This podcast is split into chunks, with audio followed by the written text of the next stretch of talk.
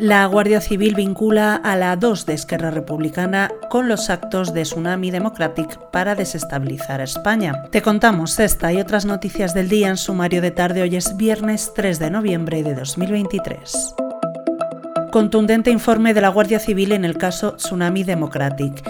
El Instituto Armado ha entregado a la Audiencia Nacional un documento de más de 200 páginas en el que se desgrana la creación, estructura, líderes, financiación y hoja de ruta del colectivo independentista que sembró el caos en las calles de Cataluña durante los días siguientes a la publicación de la sentencia por la que fueron condenados los líderes del procés en 2019 un documento en el que vincula al actual número 2 de Esquerra Republicana de Cataluña, Marta Rovira, con las actividades de coordinación de Tsunami en lo relativo a búsqueda de apoyos institucionales y de su partido político. Este viernes, además, la Audiencia Nacional ha confirmado el auto de conclusión del sumario de la causa de los denominados Comités de Defensa de la República, CDR.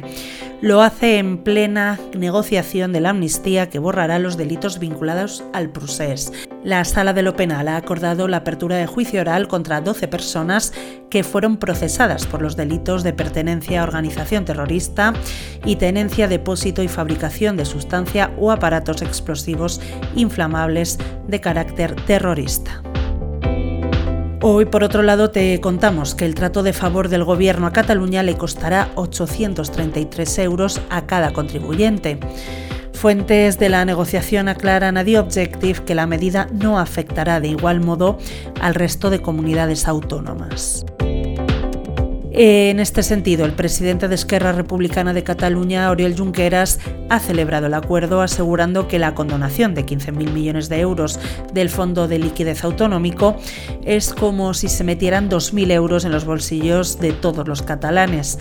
El presidente de Esquerra asegura, eso sí, que la celebración de un referéndum dependerá de la mayoría social. Lo dejamos aquí por hoy. Recuerda que tienes estas y otras muchas noticias siempre en abierto en theobjective.com. Feliz fin de semana.